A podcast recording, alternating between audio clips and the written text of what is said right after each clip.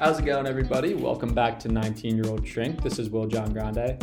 Today's topic is learning how to stand out in a competitive society. I always hear my parents saying that times are so competitive now, especially compared to what it was like for them growing up.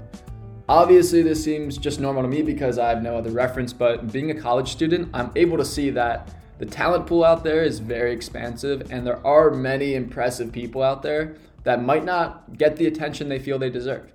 But throughout this episode, I'll talk about some techniques I use to stand out in the crowd that have helped me and that really not too many people or kids use that are my age. So, one of the first helpful techniques is doing handwritten thank you notes. I used to laugh off when my dad would tell us to do handwritten thank you notes, but now I realize how much you can be remembered by someone for really just taking a couple extra minutes of your time. Like, think about it other than holiday cards, how often are you getting handwritten thank you notes from someone? Maybe once or twice, if at all.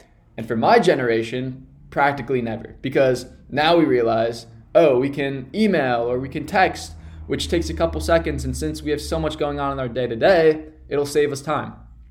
Sometimes fast is slow and slow is fast. Us sending a message is nice and quick, but in the long run, it won't be as effective as being slow, taking the time out of our day to write a handwritten letter, and then standing out amongst the crowd as a result.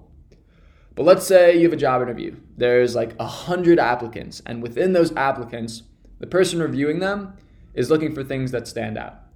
And they instantly cut like, let's say, 90 of the people, which has been narrowed down to only 10 left. And honestly, it's a toss up. All of them, including yourself, are interviewed around the same level and have the proper qualifications. But you sent a thank you letter and no one else did. This sends a message that you care more about the job because you're taking extra time out of your day, and it also shows gratitude in a unique way. Now, when that person is reading over your application and it has a thank you note attached to it, you're looking pretty good measured up against the other 10. Now, this is in no way a guarantee that you're going to get the job or the outcome that you wanted but it plants the seed. And life is all about planting the seeds. We might spend two months putting that work in and planting those seeds and not see any results, but then things start popping up all at once and you wonder where all these things were a couple months before. But back to my point. Let's say you get rejected from a job. They see the letter and are very impressed. Now they remember your name, and the next time you might apply, you become even more attractive of being a potential hire. And what's important to take into account is also not reaching out to always ask for something. You simply are giving your thanks and showing that you appreciated them taking the time out of their day. By asking someone for something in the letter, it'll immediately take away the uniqueness of it and turn it into a favor that you're asking for. And also, take note that this doesn't have to be for interviews only, it could be for relationships and just building them. Someone helped you during a really tough time you send them a letter and it proves that their help meant a lot more than just you sending a text. This sends a signal to them that they're unique also because their help resulted in a letter and not just a text message. Other things that you can do to stand out in a competitive society is if you're going to text for certain occasions, text a couple days before.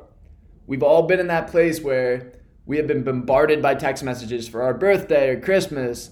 And when do they all get sent to us? On Christmas Day or on our birthday? It's pretty easy to lose track of who sent us messages and who didn't.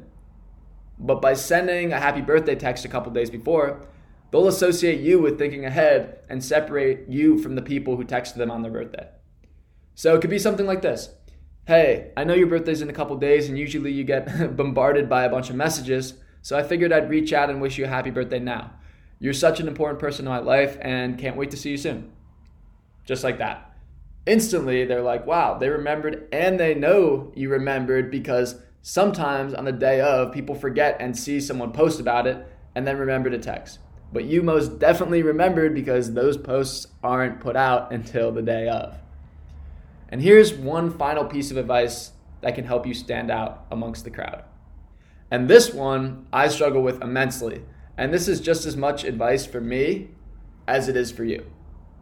But remember people's names. And even if you met them once for like five minutes, because a lot of people, including myself, meet someone and I'm like, oh, I'm Will, nice to meet you. They're like, I'm Alex, nice to meet you. And I instantly forget their name. especially if it's like a pretty basic name. But that's usually how we're wired. We are so focused on the fact that this is a new person we're talking to. So we're even more attentive to facilitating a conversation because we aren't yet comfortable with them. And as a result, we just miss those tiny details. And think about a time where you meet someone, talk for like 15 minutes, and are like, I'm so sorry. Can I have your name again? It happens to me all the time. And it's totally understandable and makes sense. But once you finish that first encounter, make sure you have their name. Because the next time, chances are they're gonna forget yours. And if you show up after only having a five minute conversation with them and are like, How's it going, Alex? It sends the message that your conversation meant something to them by evidence in them remembering your name. And as a result, you remembering it makes you stand out from all the people that usually forget. So, in conclusion, handwritten thank you notes, whether for job interviews, internship interviews, or just building relationships, will allow you to stand out as long as you don't have a motive or are just asking for something. Then, if you're going to text someone for a special occasion, text them a couple days before. Everyone is going to text them the day of, but you aren't everyone. They'll remember your text being one of one on Thursday rather than one of 25 on Saturday. And lastly, remember people's names. And this is something I struggle with all the time, as I mentioned. And doing it and addressing them the next time will turn your encounter from a normal one into a memorable one. So that's all I have for you guys today. I hope you took a lot away from this talk. If you have any questions or would want to reach out to me, my Instagram page is 19 year old shrink podcast, and my personal page is WJG23. But hope you have a great rest of your day and take care.